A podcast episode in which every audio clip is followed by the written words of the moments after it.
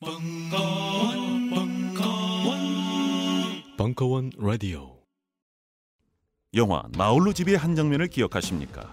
어린 주인공이 목욕 후 어떤 화장품을 바르고 비명을 지르는 장면인데요. 이때 썼던 제품에 유해 화학 성분이 들어있었다고 밝혀져 논란이 되고 있습니다. 문제의 영화 나홀로 집에 당시의 소품 담당자를 만나봤습니다. 후회되죠. 뭐 그때는 제작비 아끼려고 어쩔 수 없었어요. 나중에 아역 배우가 막 울면서 그러더라고요. 백 퍼센트 자연유래 성분으로 준비하는 게 기본 아니냐고. 제작비를 아껴야 했다는 소품 담당자에게 신생아부터 사용할 수 있는 딴지마켓의 빅그린 베이비 사 종 세트를 보여줘봤습니다. 어머, 웬일이야. 정말 이 가격에 판다고요? 말도 안 돼. 이건 단순히 자연유래 성분으로만 만든 수준이 아닌데요?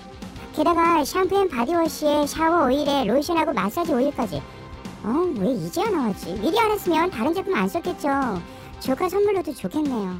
신생아부터 어린이들까지 사용하는 제품이라면 이제 식물 성분과 자연 성분은 기본이 된 것 같습니다.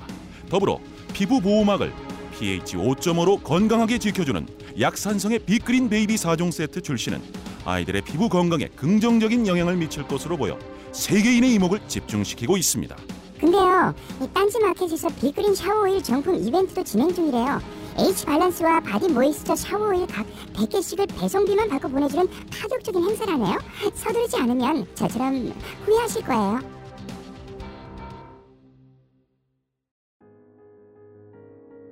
세상의 여자들은 모두 누군가의 딸입니다. 그 딸들이 아름다움을 위해 화장을 합니다. 소중한 사람의 얼굴에 닿는 것이기에 진이의 화장품은 신뢰가 먼저입니다. 유해 성분을 쓰지 않는 일, 모든 원료의 원산지를 공개하는 일, 무자극의 식물 성분을 고집하는 일. 진정한 아름다움은 해롭지 않아야 합니다. 진이 내추럴, 당신의 아름다움이 이루어집니다. 지금 딴지 마켓에서 여러분을 기다립니다.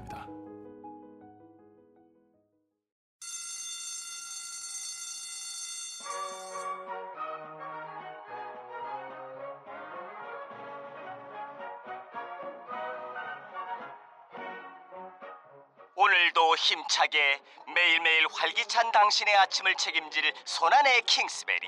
중세 왕과 귀족들만 먹었다는 아로니아와 함께 발기찬 하루를 시작하십시오. 백 퍼센트 폴란드산 아로니아 열매 농축과즙 평산네이처, 평산네이처. 아로니아, 아로니아 진. 진. 진 가사노동과 학업, 직장 스트레스로 지친 가족을 위한 최고의 선물. 한국에서 구라파의 맛과 향을 덤으로 느낄 수 있습니다. 우리 가족의 건강은 아로니아가 챙겨줘요. 백 퍼센트 폴란드산 아로니아 열매 농축과즙 평산네이처 아로니아 진. 보다 자세한 사항은 딴지마켓에서 확인하실 수 있습니다.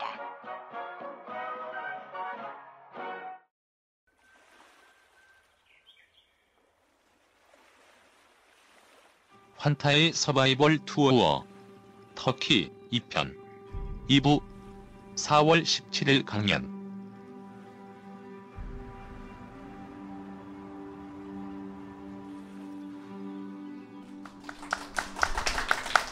예, 이어서 계속 진행을 하겠습니다. 이게 원래 여기서부터 이제 시작을 했어야 되는 건데 벌써 시간을 상당히 소비한 관계로 이제 시작하는 거예요. 예, 이제 시작입니다. 예, 예. 예. 자, 이제 진짜 터키를 가기 위해서 해야 할 일부터 얘기를 시작하도록 하겠습니다. 예, 예, 제일 위에 있는 저 여권 만들기. 이거는 뭐 각자 알아서 만드십시오. 예. 뭐 여권 못 만들면 그 뭐 여행 다닐 자격이 없다고 봐도 되니까 예, 알아서 만드시고, 그다음에 비자. 한국이랑 터키가 이제 무비자 협정이 체결이 되어 있습니다. 그래서 일반 여행객은 구십 일까지 그 여행을 다닐 수 있고요. 근데 이제 그 아, 구십 일이라는 게 연간 구십 일인가요? 아니면 육 개월간 구십 일인가요? 그러니까 육 개월 동안에, 그러니까 백팔십 일 기간 중에, 즉 일월 일일부터 여행을 했다. 그러면은 그 삼월 삼십일일 뭐 대충 구십 일 잡아서 그 정도 여행을 하고, 그다음에 이제 밖에 나와서 유월 달까지는 터키에 못 들어가는 거예요. 육 개월 단위로 구십 일 예. 체류가 가능하다. 네. 예. 훼손 여권 뭐 당연히 입국 거부 당하고요. 아, 훼손 여권이라는 건 찢어진 걸 말하는 건가요? 네, 찢어지거나 뭐 조금이라도 뭐, 뭐 젖어가지고 사진이 잘 안 보인다든가. 터키 가는 항공권 사는 것도 뭐 이렇게 인터파크 가세요 그냥. 네. 이거 터키 항공입니다. 이 직항으로 터키 항공, 아시아나 항공, 그리고 대한항공 이렇게 세 편이 직항으로 다니고 있고, 직항 가격대는 한 백이십만 원에서 백삼십만 원 정도 하고, 근데 근데 보통 배낭여행자들은 경유편 항공을 많이 이용을 해요. 뭐 러시아 항공, 우즈벡 항공, 뭐 에미레이트, 말레이시아 항공 이런 항공들이 있으니까 여러분들이 인터넷 서핑해 보시고 적절한 걸 선택하시기 바랍니다. 그 경유를 택하는 이유는 주로 가격 때문에 그런 거죠? 네, 요거 경유편 같은 경우는 백만 원 안 하는 경우가 많으니까 아무래도 시간 오래 걸리지만 가격대가 이제 좋으니까 경유편 항공을 많이 이용을 하죠. 예. 코스 짜기. 예. 여행 코스를 짜달라고 가끔 제가 메일을 받는데, 네, 그런 메일은 제가 쌩 깝니다. 그래, 그래도 답변 정도는 해주시죠. 아, 답장. 답변도 안 합니다. 답변도 안 하세요? 그러니까 최소한 자기가 아, 뭐 이렇게 이스탄불 갔다가 어디 갔다가 어디 갔다가 여행 기간 며칠인데 이 정도면 적절할까요? 라고 물어보면 양반입니다. 그러면 아, 그럼 거기에 맞춰갖고 이제 그 그 좀 봐줄 수는 있는데, 처음부터 뭐 하나부터 열까지 다 해달라는 식의 메일은 그 아예 제가 답도 안 합니다.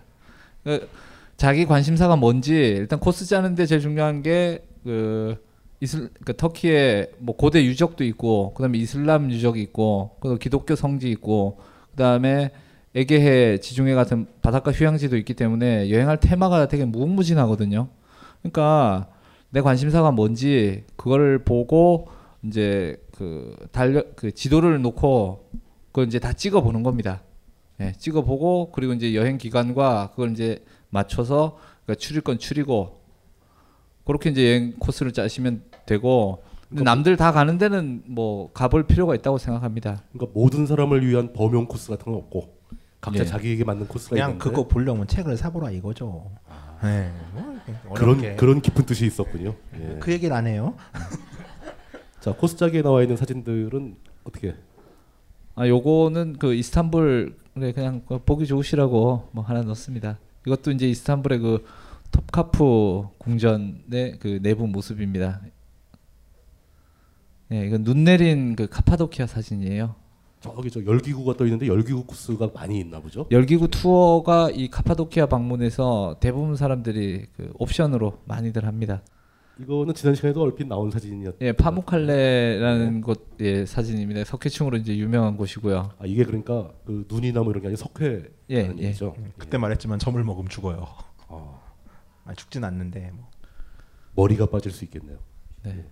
이거는 그 에페스 유적입니다. 매우 유명한 에페스 고대 그 로마 시대 유적이고요. 에베소?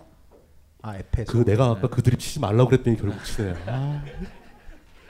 이거는 저거네요. 그 저 네, 패러글라이딩. 예. 네. 지중해 페티에라는 도시에 가면 아까 그 보셨던 그 카파도키아는 그 대표적으로 하는 그 열기구 투어가 있고, 그다음에 이 페티에라는 도시에 가면 대체로 저 패러글라이딩을 많이 합니다. 그 저도 한번 해봤는데 그 물론 그게 저게 단독으로 하는 건 아니죠? 아, 그렇죠. 옆에 물론. 누가 이렇게 해주는 예, 거죠. 예, 예, 파일럿이 타고. 여기는 어딘가요? 이것도 카파도키아 사진입니다. 카파도키아. 이렇게 이제 버섯 바위들이 있고. 예. 예. 터키의 날씨. 날씨는 그 여행, 진... 여행하기 가장 좋은 날씨가 있는 시점. 그러니까 위도가 한국하고 비슷하다고 보시면 됩니다. 그러니까 삼팔선을 따라 그대로 서쪽으로 가면 이제 터키가 나오거든요. 그러니까 한국 여행이 가장 좋은 때가 보통 오월에서부터 팔월, 뭐 구월 정도까지니까 그때가 터키를 보기에는 가장 좋죠. 그러니까 사진 찍어도 날씨가 좋으니까 이제 사진도 잘 나오고, 그리고 뭐 아까 보셨던 이 겨울철이라고 해도 뭐 매력이 없진 않아요. 눈 내린 뭐 이스탄불이나 카파도키아는 또 또 다른 매력으로 다가오고, 그리고 그때 겨울철에 가면 무지하게 싸죠. 숙소값 같은 게. 근데 터키는 약간 그 저 서해안 같은 경우에는 지중해성 기후라서 겨울에 우리나라보다 좀 덜 춥죠. 네, 덜 춥고 비가 많이 와요. 아, 비가 많이 오는군요. 아, 터키는 그러면 건기우기 개념이 아니라 그러니까 지중해성 기후라고 이제 보통 그 말씀들을 하시는데, 그러니까 바닷가 지방이 여름에 고온 건조하고 겨울에 이제 춥고 비가 많이 오고, 그러니까 바닷가를 테마로 잡고 계신다면 겨울에는 별로죠. 음, 예. 그렇겠네요. 예. 여행 달력? 이거는 사실 제가 그 다니면서 그 코스가 이제 나왔어요. 그러면 어느 도시에서 이 도시에선 이박 삼일, 이 도시에선 삼박 사일 혹은 일박 이일 이걸 이제 정해야 되잖아요. 그것을 이제 자기가 달력을 이제 만들어 보는 거예요. 내가 여행할 날짜가 예를 들어 뭐 유월 삼십일부터 뭐 칠월 이십오일까지다. 그러면 이제 거기에 따라서 이제 이동과 이동하는 날, 그다음에 여기서 일박 이일, 이박 이, 뭐 이박 삼일 이렇게 요걸 만들어 두니까 좀 편리하더라고요. 다만 가기 전에 미리 만들어 보라는 얘기죠. 네, 가기 전에. 특히 이거 이제 짧은 기간을 이용해서 터키를 다녀오신다. 뭐 한 열흘 정도. 그럼 시간이 없잖아요. 그럴 때 이제 요거를 만들어 두고 짧은 기간 다녀오시는 분들은 이 가이드북을 꼼꼼하게 읽어보시는 게 좋아요. 그래야 그 시간 시간이 진짜 아까우니까. 사실 그렇게 짧게 가면은 그 여행의 참맛은 느끼기 좀 힘든 거 아닌가요? 그 여행이라는 게 가다가 마음 내키면 막 한 자리에 눌러 앉아가지고 한 며칠씩 보내고 막 그래 그러는 거. 사실은 그래야 되는데 그게 네. 이제 제대 진짜 여행이고 여행의 참맛인데 사실 우리나라 이제 휴가 기간이 워낙 짧기 때문에 전에 제가 인도에 살 때 그 저희 라가 카페에 왔던 여행자 중에 한 명이 외국인이었는데 한국인들은 캡슐 같아라고 표현을 하더군요. 왜 그렇게 다 몰려갖고 뭉쳐갖고 다니고 왜 이렇게 빨리빨리 다니고 정신이 없다. 그러니까 니네들 때문에 솔직히 여행지 분위기 다 망친다. 어쩌고 이렇게 좀 안 좋게 얘기를 하더라고요. 그래서 네 말이 맞는데 너 저기 우리나라 한국의 그 노동 주당 노동 시간이 얼마고 휴가 얼마 받는지 너 아냐. 대충 얘기를 해줬습니다. 이렇게 말을 해야죠. 우리 뒤에 중국에 있다. 그러니까 짧은 시간 이용해갖고 가다 보니까 그럴 수밖에 없다. 그러니까 대충 뭐 이해를 하는 분위기더라고요. 아, 그건 좀 가슴 아픈 얘기네요. 예. 예. 전 세계에서 저 노동 시간이 최장 시간인 게 우리나라죠. 예. 터키의 교통편에 대한 얘기로 넘어가세요. 네, 교통편을 예, 말씀을 드릴게요. 비행기와 공항. 네. 요거 국내선 비행기인데 여행은 어느 나라든 시간이나 돈 둘 중 한 가지는 많이 있어야 됩니다. 시간이 없으면 돈이 많든가 아니면 돈이 없으면 시간이라도 많든가. 그러니까 여행 기간이 짧으면 돈으로 시간을 사면 됩니다. 즉 버스로 기차로 뭐 열 시간 스무 시간 갈 거 비행기를 타면 됩니다. 돈이 많이 드는 대신 이제 시간을 절약을 할 수가 있는 거죠. 그 말은 참 마음에 와닿네요. 네. 돈이 많거나 시간이 많아야 된다. 네. 둘 다 많으면 최고겠죠. 네, 그거 그 돈도 돈도 시간도 없다. 그럼 최소한 싸가지는 있어야 됩니다. 그 그러면 돈도 없고 시간도 없는데 싸가지만 있는 사람은 어떤 여행을 하게? 뭔가 절절한데요, 되게 네. 내용이. 돈도 없고 시간도 없는데 싸가지마저 없다. 네. 그러면 거의 뭐 여행이 불가능하죠. 알겠습니다. 어, 그 제가 이제 미리 내용을 한번 훑어봤더니 굉장히 특이하게 터키의 버스 시스템이 굉장히 잘 돼 있는 것 같다라는 느낌을 받았거든요. 아까 제가 바로 반발했죠. 그게 아니다.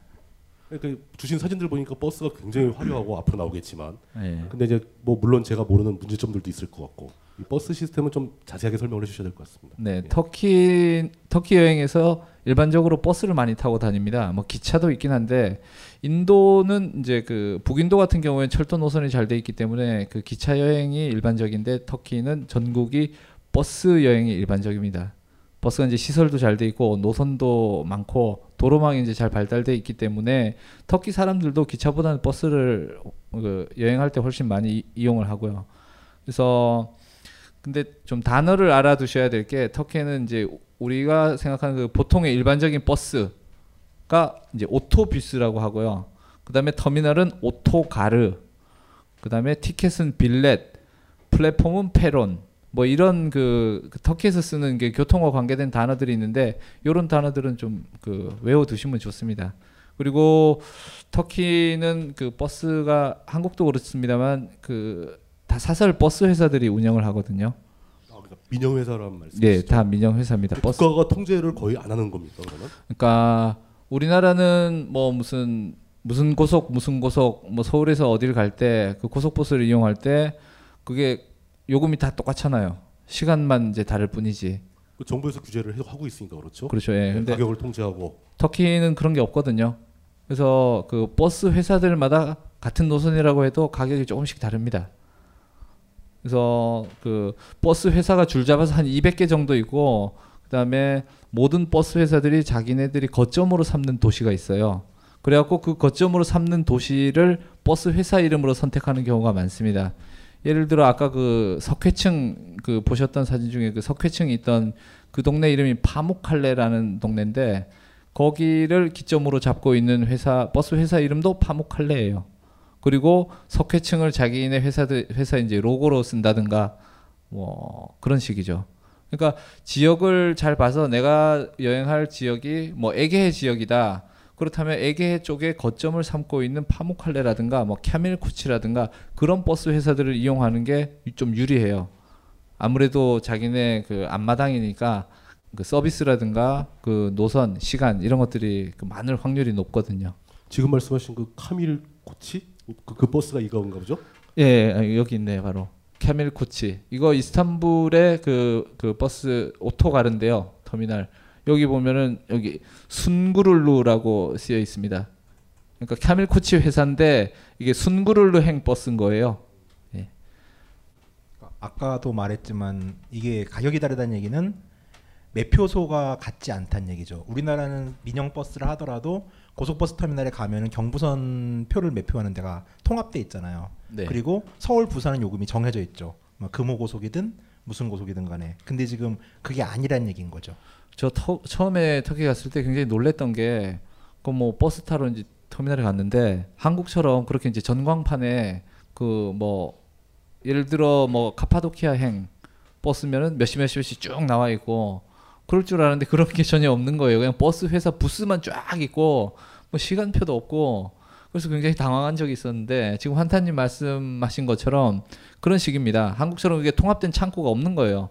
각자 버스 회사의 그 사무실들이 있고 그 사무실에 가서 이제 물어봐야 되는 거예요. 그러니까 이제 매표소 가서 내가 A에서 B를 간다라고 할 때 그렇게 가는 시스템이 아니라 각 버스 회사에 부스가 있고 여기마다 가서 아무것도 모르면은 야 너 거기가 야 너 거기가 너 거기가를 해야 된다는 거죠. 호객도 그, 많이 하죠. 아야 예. 네. 그 버스에서 직원들이 그 터미널 이제 밖에 나와갖고 뭐 그 그 행선지 이름을 말하면서 그 호객을 되게 많이 해요. 뭐 어디 간다 어디 간다 그러면서. 네 어디 간다 어디 간다 그러면 우리 회사 버스를 이용을 하라. 사실 그 시스템이 그러니까 그 비행기하고 비슷한 거 아닌가요? 그렇게 되면 비행기도 그렇게 회사별로 따로 하지 않았습니까? 그렇죠. 예. 요금도 좀 다르고 아무튼 그 그래서 이제 초기에 여행자들이 그 버스표를 이제 끊는 끊을 때 이제 되게 당황을 하는데 그 당황을 하실 필요가 없는 게 이제 프렌즈 터키에 보면 자세히 나와 있기 때문에 그걸 참고를 하시면 되겠습니다. 그 경쟁서인 저스트고 터키나 터키백배 즐기엔 없나요? 아 물론 그 경쟁서를 하더라도 중요한 사항이니까 다 나와 있지만 제가 객관적으로 봤을 때 프렌즈 터키가 가장 낫지 않나 싶습니다.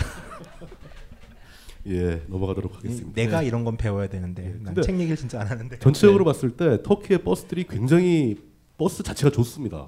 예. 그게 이렇게 좋아진 게 아주 오래전부터 좋았나요? 아니면 요즘에 좋아진 건가요? 그러니까 최근 들어서 점점 이 버스 회사들이 이제 경쟁적으로 새, 신차를 도입하고 그리고 이제 버스 좀 이따 얘기하겠지만 버스 내부에 이제 차장이 음식도 주고 그러거든요. 그러니까 그런 서비스들이 날로 이제 좋아지고 있는데 사람들이 좋아하는 반면에 또 좀 생각 있는 사람은 저거 요금 다 그 너네들이 내는 돈에 다 포함이 돼 있는 거다. 그래서 버스 요금이 계속 올라가는 거예요. 요금이 계속 인상되고 있는 그렇죠. 거고. 그렇죠. 서비스는 예. 좋아지는 반면에. 사실 예. 요금이 회사마다 다르다는 얘기는 정부가 개입을 하나도 안 한다는 거잖아요. 그러니까 우리나라 입장으로 바꿔놓으면 서울 부산 가는데 삼만 육천오백 원으로 정해져 있고 우등은 또 얼마가 정해져 있는데 이게 다 다르다는 거잖아요. 이게 회사별로 다 다르고. 좋은가는 네. 저는 조금 이건 좀 의아한데요. 뭐 그러니까 민영화의 끝인 것 같은데요. 정치적으로 보면 요즘에 그 버스 공용화 문제가 많이 이게 나오는데 그거랑 정반대인 상황이네요. 그래서 터키에서 이제 버스표를 살 때 그러니까 좀 발품을 팔아 보시는 게 좋습니다. 이 회사 가보고 저 회사 가보고 요금이 조금씩 다르거든요. 근데 중요한 게 그 버스 요금이 싸다고 해서 좋아할 것만은 아닌 게 이게 직행이냐 완행이냐. 뭐 다른 데 들렸다 가기도 하고. 네, 그리고 이제 버스 내부의 그 어떤 그 상태도. 네, 뭐 토사물이 오래된 게 남아 있다. 그러면은. 아, 버테가 이렇게 이렇게 삐까번쩍한 버스들이 소개. 그러니까 이런 버스는 이제 그 좀 좋은 버스들인데 네. 좀 안 좋은 버스들도 있죠. 아니, 한 번 더 기회를 드릴게요. 그러면 프렌즈 터키를 보면은 어디에서 어디 갈 때는 진리의 버스 회사가 어디다 정도까지 나와 있나요? 중요한 도시들은 제가 기록을 해놨습니다. 아 예. 네. 아, 근데 고맙지 않아요, 되게? 진, 진짜 궁금한 게. 그러면 그 이런저런 회사의 버스를 다 타보셨다는 얘기인가요? 그 코스에서? 아, 한 코스를 운행하는 그 예를 들어 이제 이스탄불에서 앙카라 노선은 어마어마하게 많은 버스가 다니고 그렇겠죠. 있죠. 예, 네. 그걸 뭐 제가 다 타볼 수 없죠. 아, 그런데 이제 그 타본 이제 여행자들, 제가 일단 기본적으로 그 여러 번 다녔으니까 가능하면 이번에는 이, 이 버스 타봤으니까 다음에는 저 버스를 타봐야 되겠다, 이제 나름 그런 생각을 가지고 타고, 그 다음에 여행지에서 여행자들을 만나니까 그들에게서도 이제 경험담을 듣기도 하고, 당신이 타고 온 버스는 좋았냐 나빴냐 뭐 이런 거. 네. 근데 어쨌든 아까도 말씀드렸지만 내가 운행 그 가려고 하는 행선지의 그 동네를 거점으로 하고 있는 버스 회사를 선택하는 것이 그 실패할 확률이 적습니다. 아, 그나마 그 확률적으로 네. 그게 제일 좋다. 네. 네. 예, 요거는 이제 사프란이라고 쓰여 있는데 요것도 이제 그 사프란 버스 회사. 예.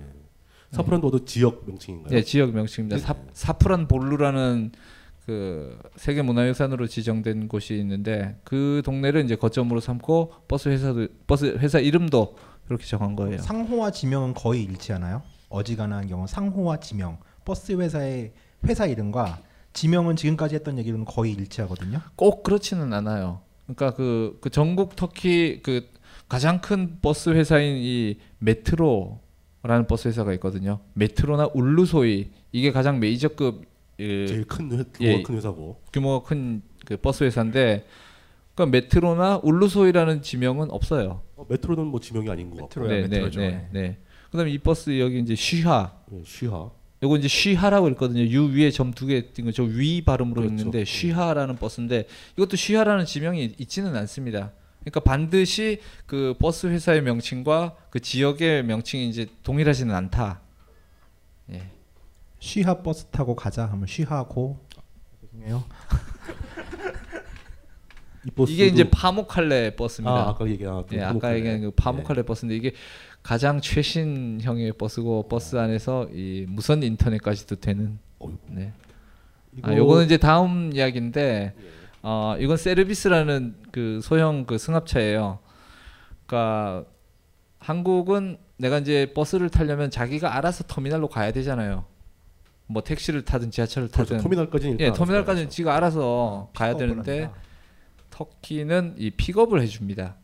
그러니까 버스 회사 사무실이 그러니까 시내에도 대리점들이 있거든요.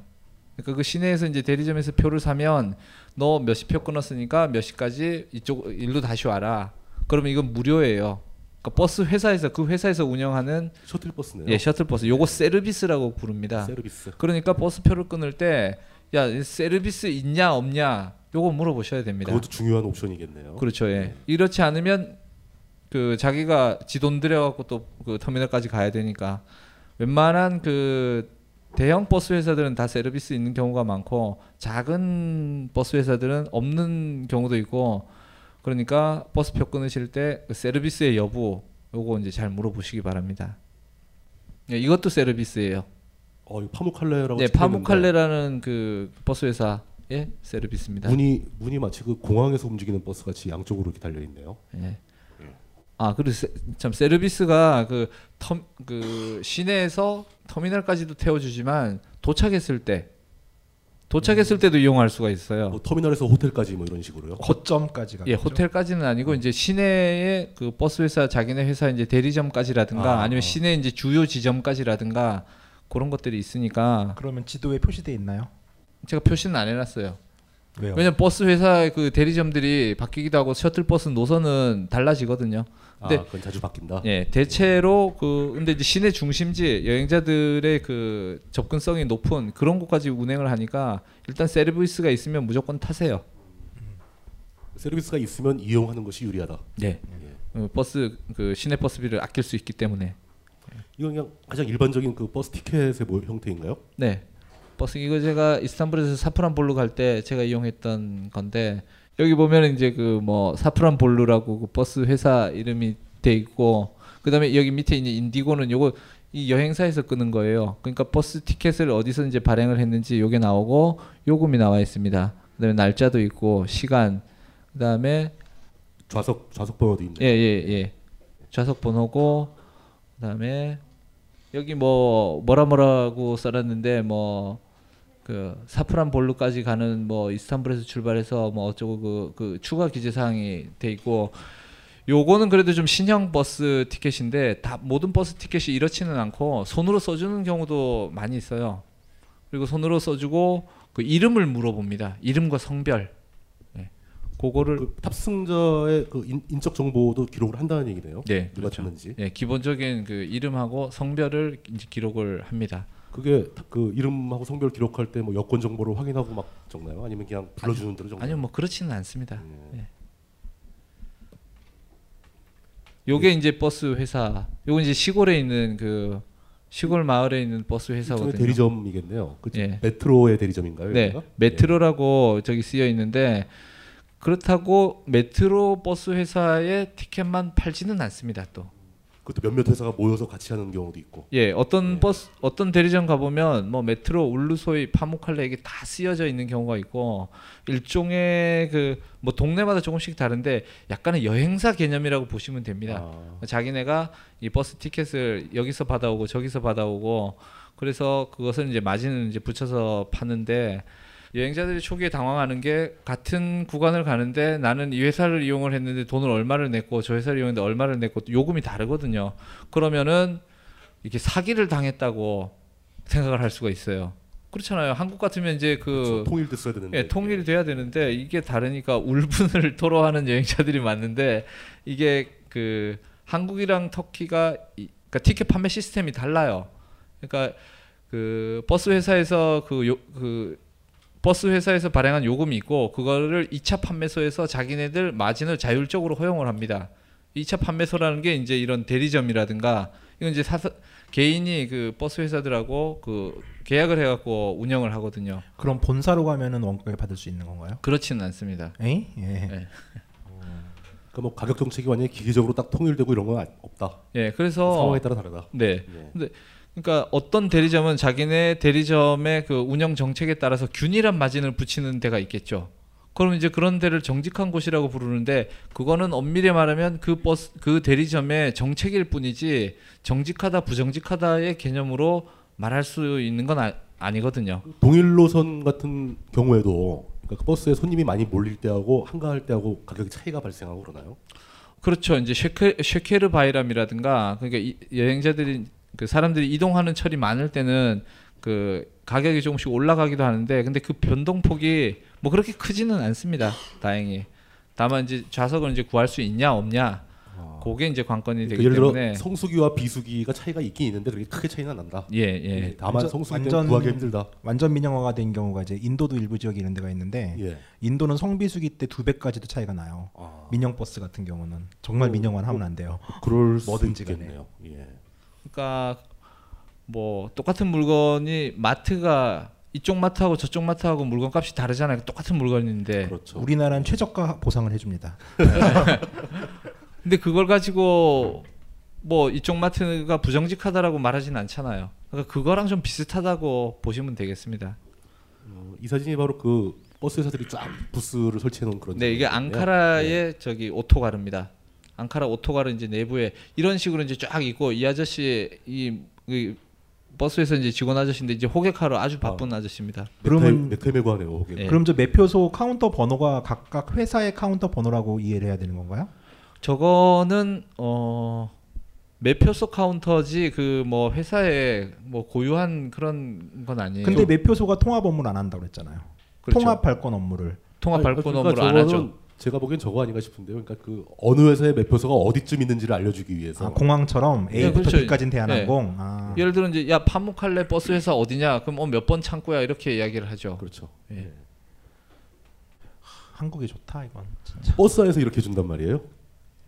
예. 버스 내부에 이제 이 차장이 있는 거예요. 저 음료수하고 뭐 저 약간 뭐 과자 같은 것도 있고. 예, 다과 같은 걸 주고. 무료로 줍니까? 예, 저 다 무료예요. 그 버스비에 포함된 거예요? 아, 그럼요. 예. 그리고 저 그 짐을 실을 때도 저 서비스맨이 그 짐을 그 무거운 짐 같은 거는 이제 도와줘서 이제 싣기도 하고 짐칸은 한국 한국의 버스하고 똑같습니다. 옆에 그 옆에 이렇게 문 열고 밑에 예, 있는 거. 예, 예. 버스 배 따고. 거기 이 정도 시스템이면 거의 뭐 짐을 도난당하거나 분실하거나 이럴 우려는 거의 없겠네요. 예, 없습니다. 그러니까 짐을 뭐 그 차고에 의해서 비슷한 형태의 트렁크를 실수로 가져가는 경우는 있지만 뭐 의도적으로 다른 승객이 짐을 가져간다거나 그런 일은 거의 발생하지 않습니다. 어, 굉장히 그 뭐랄까 버스 시스템은 뭐 좀 현대적인 현대적으로 네, 발전한 네. 상태인 거네요. 그렇죠. 네.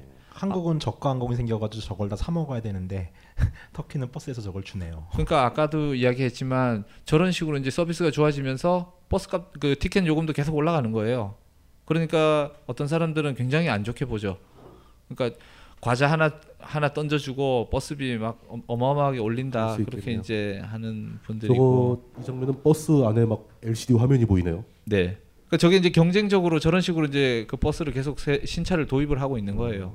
그러니까 요금은 계속 올라가고. 또 여기다 뭐 영화 같은 것도 보여주고 막 그러나요? 그렇죠, 예. 예. 거의 비행기 수준으로 막 올라가요. 요 버스는 그 무선 인터넷까지도 지원이 되죠. 예. 뭐 모바일 장비도 다 쓸 수 있고. 예. 아, 그 중요한 사항이 있는데 예. 이 버스 티켓을 끊고 나서 이제 행선지를 자기가 얘기하고 그 티켓을 받을 거 아니에요. 그러면 거기에 진짜로 내가 얘기한 행선지가 그대로 적혀 있는지 잘 확인을 하셔야 됩니다. 예를 들어 어, 카파도키아를 내가 여행한다. 근데 카파도키아는 지역 이름이지 거기에 도시 이름이 아니거든요. 카파도키아에 괴레메라는 그 마을이 있고 네부쉐일이라는 마을이 있고 뭐 아바노스라는 마을이 있고 그래요.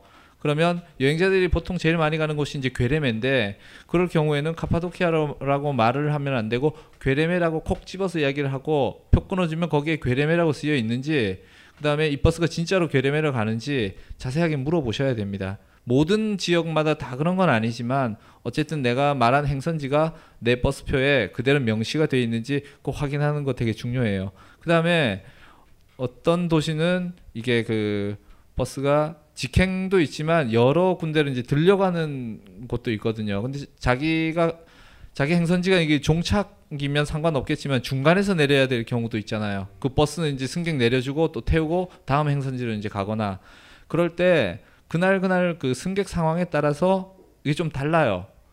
그 도시에 내가 가고자 하는 그 도시에 오토가르까지 들어갔다가 가기도 하지만 때로는 간선 도로변에 그냥 내려주고 가버립니다. 길가에 내려주고 간다고요? 그렇죠. 왜냐하면 승객이 있는데도? 네, 네, 승객이 예를 들어 그 도시에서 내려야 될 승객이 나밖에 없는 거예요. 아... 한두 명밖에 없을 때는 그러면 시내를 통과해서 그까지 들어갔다가 다시 나와서 또 가기가 불편하겠죠. 인도도 그래요, 인도도. 아, 근데 여기서 이제 결정적인 인도의 결정적인 차이. 인도는 버립니다. 네, 인도는 손님을 그런 식으로 해서 그냥 버려요. 나몰라라인데 터키는 버리진 않습니다. 그럼 어떻게 해주나요? 어떻게 했냐면 예. 그 도시에 있는 그 자기네 그 버스 회사 대리점에 연락을 합니다. 아. 여기 승객 몇 명 어느 도로 어디 지점쯤에 내려주고 가니까 너네들이 와서 픽업을 해라. 그 아까 얘기한 그 셔틀버스. 예, 그 서비스. 네. 만약에 서비스를 운행할 만큼의 그 여력이 안 되거나 그러면 그냥 그 직원이 자기 자가용이라도 개인 차를, 예, 개인 차를 가지고 와서도 가, 가지고 와서라도 손님을 그 시내까지 데려다 줘요. 역시. 그게 딱 인도보다 예, 좋은 예. 점이네요. 그게 돈이 좋은 거죠. 아, 돈이 비싸기 예. 때문에 뭐 여러 가지 장단점이 있겠죠. 네, 그러니까 예. 그 그런 경우가 발생하면 당황하지 마시고 나는 그러면 이 도시까지 어떻게 가느냐라고 그 물어, 항의를 예, 네, 항의를 항의는 아니고 예. 그냥 이제 물어보시면 돼요. 대책을 뭘 세워줬느냐. 예. 예. 당황하지 말고 침착하게.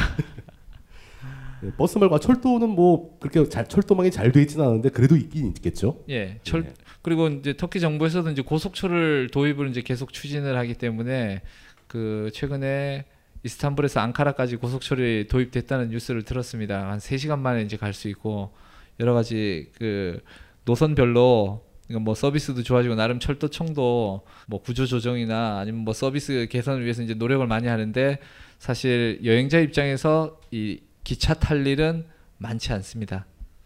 다만 이제 시간이 없는데 에페스 유적, 아까 얘기한 그 유명한 에페스 유적을 보러 간다. 그때는 이제 여행 그 기차를 이용할 일이 있습니다. 아, 고, 거기만 노선이 잘 돼 있나 보죠? 아, 그런 건 아니고요. 예. 비행기를 타고 일단 그 이즈, 이즈미르라는 도시까지 가서 그 이즈미르라는 그 대도시에서 그 셀추까지 가는데 거기 이즈미르 공항에 이 공항 바로 옆에 이 기차역이 있거든요. 아, 거기 잘 돼 있다. 예, 그거 타고 있다. 바로 가면 셀축 그 시내까지 그 기차가 들어가기 때문에 그때 고 에페스가 여행자들의 방문 빈도가 매우 높은 도시이기 때문에 그때 이용할 일이 있습니다. 뭐 자세한 내용은 그 프렌치 터키 다 있기 때문에 그 하나 얘기를 하면은 예. 되게 아시아 쪽에서 재밌는 것 중에 하나가 예. 식민지를 겪지 않은 나라들은 철도망이 발달하지 않았어요. 그렇죠. 그러니까 터키 같은 경우가 대표적으로 식민지 경험이 없거든요. 아까 그 그러니까 인도와 비교해서 철도 얘기할 때 예. 그 인도가 영국의 지배를 받으면서 철도망이 다 생긴 그런 역사가 있는 거죠. 근데 터키는 지배를 받은 적이 별로 없기 때문에 철도가 도입되지 않았다. 그러니까 철도의 목적은 거죠. 사실 그 당시 수탈이었거든요. 그러니까 수탈을 해서 어딘가로 가서 항구로 가서 그걸 이제 끌어다가 그 자원을 가지고 본국으로 가야 되는데. 이제 그런 점에서 터키는 어찌됐건 간에 뭐 일 차 대전 이후로 털리긴 했지만 독립 상태를 유지했고, 그러니까 이제 철도망을 이제 예, 많이 발달하지 않을 수밖에 없는 상황이 된 거죠. 그, 이건 되게 재밌어요. 아시아를 예. 여행하다 보면. 우리나라 생각도 좀 나네요. 우리나라 철도도 사실상 일제가 다 만들었어요. 우리의 경부철도 그렇죠. 예. 이건 고속철인가요? 아닙니다. 이게 일반 기차예요. 일반적인 기차? 네, 여기 네. 보시면은 중간에 여기 보면 티 씨 디 디라고 돼 있는데 이게 터키 터키 철도청의 이제 약자입니다. 아, 우리로 치면 이제 그 과거의 코레일 같은 예, 아니, 예. 지금도 코레일이죠 우리도. 예. 예. 이게 기차 내부입니다.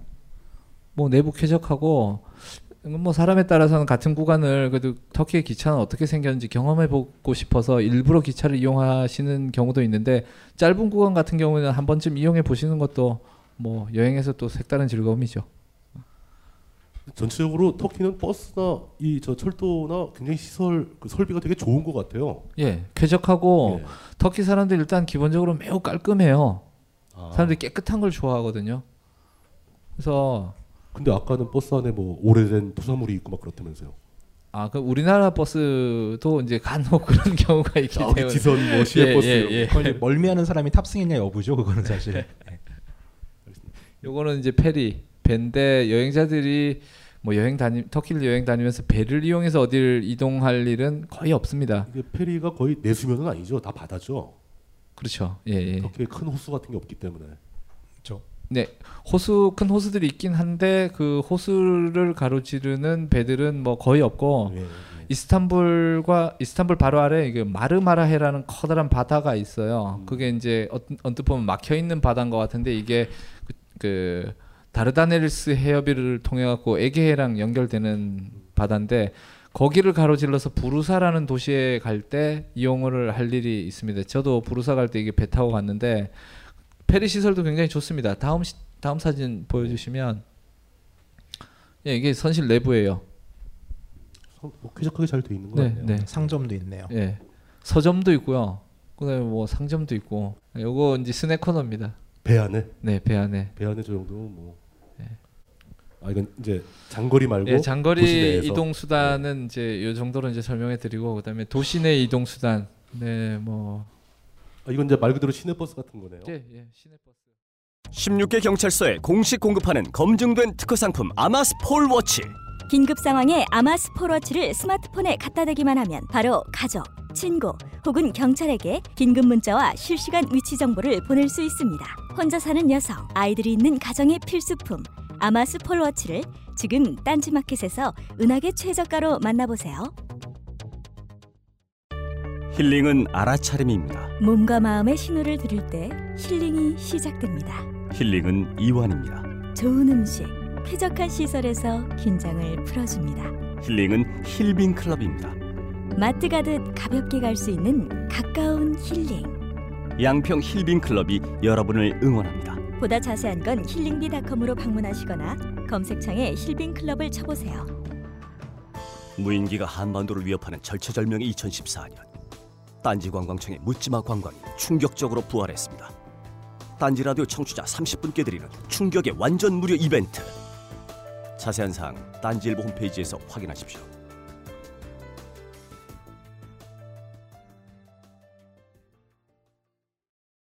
안녕하세요. 딴지마켓 조립 피씨 판매 책임자 이경식입니다. 요즘 딴지에 걸려있는 재산이 때문에 나름 유명이 되었는데요. 직접 용산 매장으로 찾아오시는 분들은 먼저 알아봐 주시고 배달을 갈 때에도 제 얼굴 보고 바로 열어주시더라고요. 요즘 저의 가장 큰 고민이 바로 이겁니다. 저도 사실 용산 용팔이었거든요. 파리를 날리다가도 호구손님 하나 잡아서 눈탱이 치는 그 맛, 그 짜릿한 맛에 용팔이 짓을 하는 건데 제가 요즘 그걸 못하고 있습니다. 정말 아주 그냥 돌아버리겠다니까요. 그래서 결심했습니다. 이왕 이렇게 된 거 정말 정직하게 장사하자. 아니 정확히는 정직하게 장사할 수밖에 없습니다. 다 알아보시는데 말이죠.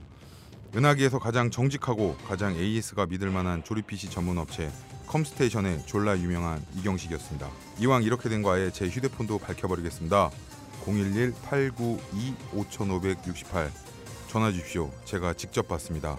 감사합니다. 저희 컴스테이션은 조용한 형제들과 함께합니다. 이건 이제 말 그대로 시내버스 같은 거네요. 네, 예, 시내버스. 시내버스 저기 오토비스라고 써 있네요. 예, 예. 그 뭐 외젤 어쩌고 오토비스라고 쓰여 있을 겁니다. 요거는 이제 돌무시라는 건데, 돌무시가 좀 특, 특이한 그 터키 이제 교통수단인 게 다 차면 간다라는 뜻이거든요. 돌무시가. 손님을 네. 기다리다가 네, 손님이 다 차면 이제 가는데, 그러니까 시내 버스처럼 구간을 정해놓고 다녀요. 그러니까 일종의 그 마을 버스 뭐 이제 그런 예 그런 거 마을 비슷... 버스나 뭐 대형 합성 택시 같은 아, 택시는 또 아니겠네요. 그 구간이 정해져 있으니까. 네. 예. 그런데 음, 도시에 따라서는 그 도로가 넓지 못한 도시들, 예를 들어 뭐 트라브존 같은 도시는 시내버스가 좀 전에 보신 그런 대형 시내버스가 없고, 요런 돌무시가 그 시내버스 구시를 하고 그 도로 사정 때문에 도로가 네. 좁기 때문에 네. 예. 그리고 간혹 이 가까운 근교 도시들 한 시간이나 두 시간 정도 되는 멀지 않은 도시들은 이 돌무시가 고 이제 시외까지 이제 운영하는 경우도 있고요. 그리고 요건 좀 약간 새로운 형태의 예. 그 타면 이 돌무시를 타면 좌석을 예를 들어 제일 뒷자리에 앉잖아요. 그러면은 기사한테 돈을 내야 되는데 서 있는 사람도 있고 해서 돈 내러 가기가 좀 그래요. 그러면은 그 이 돈을 앞 사람한테 줘요. 전달 전달 전달하고 기사가 이제 지가 운전하면서 옆에서 이제 거스름돈 해서 또 주면 또 전달 전달해서 받고. 그 도중에 누가 쓱 집어넣으면 어떡합니까? 그 발 발자죠 뭐 돈이. 어 이거 이런 것도 있네요? 이건? 아 요거는 지상철입니다.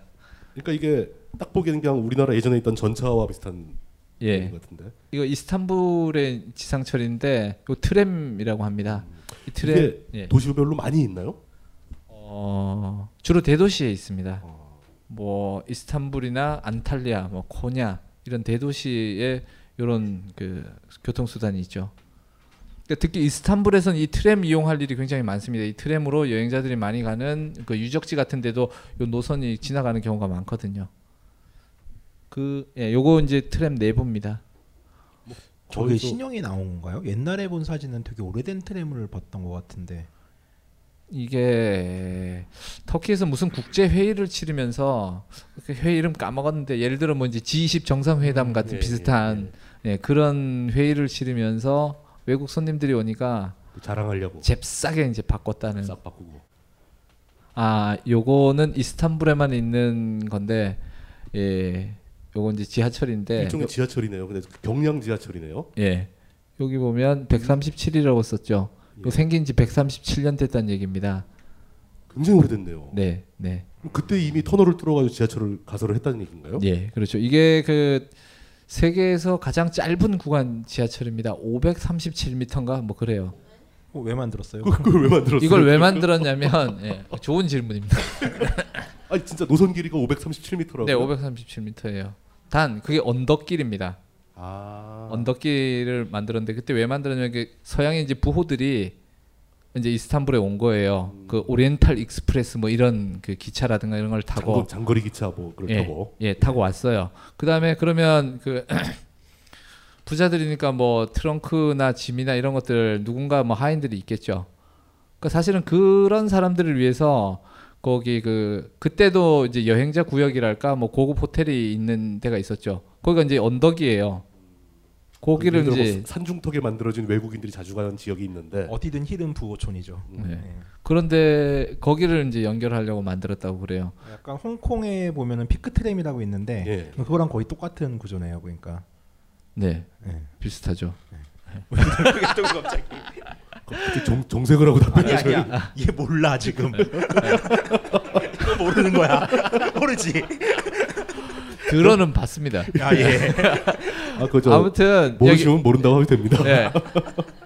요게 그 런던 지하철 다음으로 그 역사가 오래 된다고 아, 하더라고요. 백삼십칠 년이면. 예, 예. 세계 두 번째로 그 역사 길고 어, 거리는 가장 짧고. 결국 저 귀족들을 위해서 만든 네. 그런 거라고 봐야 되겠네요. 근데 요금은 다른 그 긴 노선하고 똑같아요. 좀 억울합니다. 오백삼십칠 미터 가는데. 그렇죠. 이거 잠깐 가는 건데. 홍콩도 시간, 되게 비싸요. 시간도 얼마 안 걸리잖아요. 오백 미터 가는데 뭐 얼마 걸리겠습니까? 대신에 그 언덕길 그거 올라가는데 오백삼십칠 미터 언덕길 그거 좀 짜증나요. 사실. 어, 등산하는 느낌일 텐데. 네. 그거를. 그러니까 역사적인 의미를 새기면서 한 번쯤 뭐 관광 그 노, 터키에 이제 놀러 갔으니까 타볼 만은 하죠. 그러니까 완전한 교통수단보다는 이제 관광객들을 위한 놀거리를 겸한 교통수단으로 봐야 되는 건가요, 그러면? 네, 그렇죠. 그리고 기, 기존에 아니 기존에 만들어져 있는 거니까 기왕 있는 거 뭐 굳이 없앨 필요는 없앨 필요는 없다. 음. 계속 쓰자. 네. 네. 자 이제 그 교통수단을 다 알아봤고 예. 음식과 숙소 문제인데 음식 얘기는 사진을 굉장히 많이 넣어놓으셨어요. 근데 지금 이 시간에 음식 사진 보고 음식 얘기하면은 상당히 좀 네. 피곤할 것 같아요. 네, 네. 사진만 그, 보시고 내용은 후딱후딱 넘어가도록 보세요. 네. 요거만 말씀드릴게요. 터키의 식량 자급률 구십 퍼센트입니다. 자체적으로? 예. 식량 자급률이 높은 나라가 저는 제일 부럽습니다. 어, 사실. 그 나름대로 물산이 풍부하다는 뜻이고 예. 땅도 넓고 살기가 좋다는 얘기네요. 그러니까 뭐 공장식 축산 이런 거 없고 동부 아나톨리아 고원에 가면 정말 드넓은 평원에 그 소가 한가롭게 불뜯고 있고 음. 예, 그런 풍경을 쉽게 볼 수 있거든요. 거기에서 밀이 자라고 그 건강한 소가 소에서 얻은 그 우유로 치즈나 기타 우유 가공품을 만드니까 아 정말 터키 사람들은 정말 행복한 겁니다. 그거는 진짜 부럽네요. 네. 네. 참고로 싹티님의 현재 직업이 농부예요. 죽을 뭘 수확하십니까? 작년에 그 올림픽 정신에 입각해서 그 작물을 네. 심었습니다. 그래서 콩과 약간의 옥수수와 고구마를 수확해서 그거랑 올림픽이랑 무슨, 그 올림픽이랑 무슨 관계가 있어요? 아, 참가하는데 의의가 있는 게 올림픽 정신이 심는데 의의를 두고 자라든 말든 그럼 뭐 콩 두 대박 뭐 이런 수확량입니까? 아 두 대박은 좀 더 되고 예. 그, 그 작년에 그래도 그 콩을 심어서 지금도 열심히 먹고 있습니다. 물론 뭐 내 손으로 지은 그 콩이니까 아 정말 맛있습니다. 저는 옥수수를 강매당했어요. 그걸 또 팔았어요? 네. 콩도 약간 선물로 줬어요. 예. 아 나 콩 안 줬, 고구마 줬어요 나한텐. 네. 로칸타 나왔습니다. 저 로칸타라고 읽으면 됩니다. 네, 터키말 예, 그, 읽기 그, 아주 쉽습니다. 무슨 뜻입니까? 식당이라는 뜻입니다. 아, 굉장히 중요한 얘기네요. 저건 알아야 되겠네요. 예, 로, 예. 로칸타. 네, 빵. 빵. 네, 사진을 쭉쭉 보면서 예. 넘어가겠습니다. 이런 액, 액, 액, 에크맥이라고 그러는데 그냥 일반 바게트 빵이라고 보시면 되고 사실 이 부분에 제가 이, 저, 사진을 받아가지고 프리젠테이션 작업하면서 제일 힘들었어요. 사진들이 너무 맛있게 생긴 거예요, 다 음식들이. 이게 진짜 안타깝네요. 이 프로젝트 해상도가 나쁜 게. 터키 예, 요거는 이제 피데 에크맥이라고 그러는데 여기 그 피자의 도우 같이 생긴 빵입니다. 여기 좀 두툼하고요. 그렇게 해서 여기 밥이랑 고기랑 야채랑 이렇게 이제 곁들여서 먹는 게 일반적이고요. 요건 라바슈라는 빵인데 좀 길쭉하게 공갈빵 같은 건데. 아, 속이 좀 비어 있네요. 예, 속이 좀 비어 있고 예. 되게 얇아요. 아, 요것도 역시 이제 고기랑 그 다른 야채를 곁들여서 먹고요. 요거는 그 도너츠 같은 건데 이거는 식사 때 먹는 게 아니라 간식입니다. 음. 시미트라고 하는데 이 가난한 배낭여행자들의 이 주식과 마찬가지인 길거리에서 이렇게 팔고 있는 건가요? 네, 길거리에서 네. 쉽게 살 수 있고 이거 가격도 저렴하고 그러니까 양도 많고. 예, 이동 대신 맛은 없어요. 그러니까 담백한 맛이에요. 아무 맛도 없고 여기에다 뭐 콜라라든가 아니면은 그 저기 아이란이라고 하는 그 터키 전통 음료 같은 걸 곁들여서 그러니까 도시와 도시간 이동할 때 버스 안에서 이제 이런 것들을 아이란을 많이 씹고 돌아다닙니다. 그렇군요. 터키 케밥은 되게 유명하죠. 네, 우리나라에도 요즘 많이 들어와 있는 거로 알고 있는데. 네. 그러니까 불에 그 꼬치를 꽂아서 불에 구워 먹는 음식을 다 케밥이라고 그럽니다. 아, 원래 뜻이 그런 건가요? 예, 예, 예. 예. 케밥이 그 보통 우리가 생각하는 뭐 어떤 밀가루 전병 같이 뭐 어디다 고기를 넣고 싼 그것만이 케밥이 아니라, 그러니까 불에 음식을 굽는다. 그럼 다 케밥이라고 그래요. 예를 들어 군밤 같은 거. 그 군밤도 터키선 케밥입니다. 그럼 불고기는 코리안 케밥인가요? 불고기는 꼬치에 구워 먹나요? 아, 꼬치는 구워야 되는 거예요? 아, 불에만 구우면 케밥이라고 그래가지고. 불고기는 그냥 불고기예요. 아, 예, 예. 아. 아 그리고 이게 우리나라에서 보는 전, 저 우리나라에 예, 들어온 케밥이 이런 식이죠. 이렇게 예, 세로로 막 썰어가지고. 예, 요걸 이제 요걸 이제 되네르 케밥이라고 그럽니다. 되네르 한 종류군요. 예, 예. 되네르는 이제 회전한다라는 뜻인데 요게 세로로 이게 돌아가죠. 그다음 요 옆에 보이는 이게 가스불이에요. 일 단, 음. 이 단, 삼 단 조절할 수 있는데 옆에서 이제 익혀서 겉에 부분부터 저렇게 잘라내 가지고 저걸 이제 빵에다가 싸서. 근데 고기가 저렇게 생기려면 저게 다짐육인가요, 저게? 어 전에 저거 만드는 걸 봤는데, 그러니까. 다짐 다진육을 쓰는 데도 있지만 보통은 그 날고기를 고, 이 꼬챙이에다 이렇게 꽂아요. 그러니까 그 수직으로. 저도 만드는 거 봤는데 얇게 썰어서 계속 차곡차곡 네. 쌓더라고요. 꽂으면서. 아. 그래서 저걸 세로로 잘라내면 잘게 썰어지는 거죠. 그러니까 채 썰듯이. 네. 이거는 좀 큼직한 꼬치구이. 예. 네. 이게 뭐지? 이게 아, 뭔지 모르겠네 이게. 아무튼 예 돼지고기는 없습니다. 이슬람 국가이기 때문에 그, 예, 돼지고기는 양고기, 없고 예. 그 제일 많이 먹는 게 이제 양고기, 쇠고기, 닭고기 음. 예 이렇게 많이 먹죠. 네 이것도 이제 요건 다진 예 다, 다진 예. 고기를 저렇게 길쭉하게 저 꼬치에 구워 구워 구워 가지고 이제 고, 꼬치만 빼고 음. 쇠꼬챙이만 빼고 이제 저런 식으로 이제 주는 거죠. 요거는 케밥을 눕혀놨네요. 예, 요건 그 동부 에르주름이라는 동네에서 유명한 자 케밥이라는 건데, 예. 요것도 고기 종류가 그러니까 이 케밥 이 고기 덩어리에 닭고기도 있고 양고기도 있고 섞어서 예 섞어서 네. 하는 경우도 있고 이게, 이게 종류가 굉장히 좀 다양해요. 음. 이거는 이제 동부 지역에서 이제 세 그 세로가 아닌 가로 형태로 이렇게 굽더라고요. 음. 네, 이게 자 케밥을 아까 금방 구워갖고 저렇게 주는 거예요. 지금 여기는 꼬치가 꽂혀 있는 상태네요. 네, 저거는 이, 이 집에서는 이제 꽂아가지고 이제 먹으라고 주고, 요거는 이제 그 다대기 같은 겁니다. 음, 찍어 먹을 수 있는? 예. 요거는 이스켄데르 케밥이라고 여기 하얗게 보이는 요게 그 요거트예요. 음. 플레인 요거트, 양념이 돼 있지 않은 요거트고 옆에는 저것도 그 고기를 이제 그 사진이 지금 흐려서 잘 안 보이는데. 고기를 이제 얇게 점여갖고 이게 그 이스켄데르 케밥이라고 그러는데 부르사라는 지명에서 유, 유명해서 부르사 케밥이라고 보통 이제 부르고 부르사에 가면 저걸 이제 꼭 먹어보고 오고 전국적으로 이제 유명해진 케밥의 한 종류죠. 케밥, 케밥 고기를 구울 때 그냥 고기만 굽는 게 아니고 소스 소스를 많이 바르지 않습니까? 네. 그 소스의 맛은 어떤가요? 소스의 맛은 그러니까 기본적으로 이제 양념이 그 고기를 젤 때 예. 기본적으로 이제 양념이 이제 다 돼 있고. 그 다음에 소스를 바르는 건 그 집집마다 자기네들의 아 저 집에 가면은 약간 매콤한 우리 집은 이제 약간 매콤한 걸 판다. 요 집에 가면은 약간 좀 그 독특한 맛을 내는 뭘 판다. 특이한 향이 있다. 예, 근데 그 소스를 이제 발라가면서 굽는 경우는 그렇게 흔하진 않습니다. 음. 기본적인 이제 양념이 다 돼 있기 때문에 그걸 이제 자기네들이 거래하는 곳에서 매일 배달을 해갖고 오죠. 이거는 뭔가 항아리 같은 걸 망치로 깨려고 그러는 예, 요 항아리 케밥이라고 그러는데 요거 카파도키아 가면 여행자들이 한 번씩 다 먹어보는 건데 저 진흙 항아리 안에 그 동네가 예전부터 그 흙이 좋은 흙이 많이 나가지고 그 항아리 만들고 그런 게 이제 발달을 했어요. 그런 걸 많이 만들다 보니까 그 그릇 안에다가 음식을 담아서 불에다가 넣어서 약간의 스튜 비슷하게 이렇게 해가지고 먹는 거죠. 그래서 저걸 잘 깨야 돼요. 잘못 깨면 항아리가 완파가 되면 같이 먹겠네요. 네. 같이 먹겠네요. 이 안에 네. 저 그러니까 국물 같은 게 있는 거예요? 예, 고기하고 국물이 이제 자작자작 그 얽혀 있어서 그 뜨끈한 국물 요리가 먹고 싶으면 저걸 먹으면.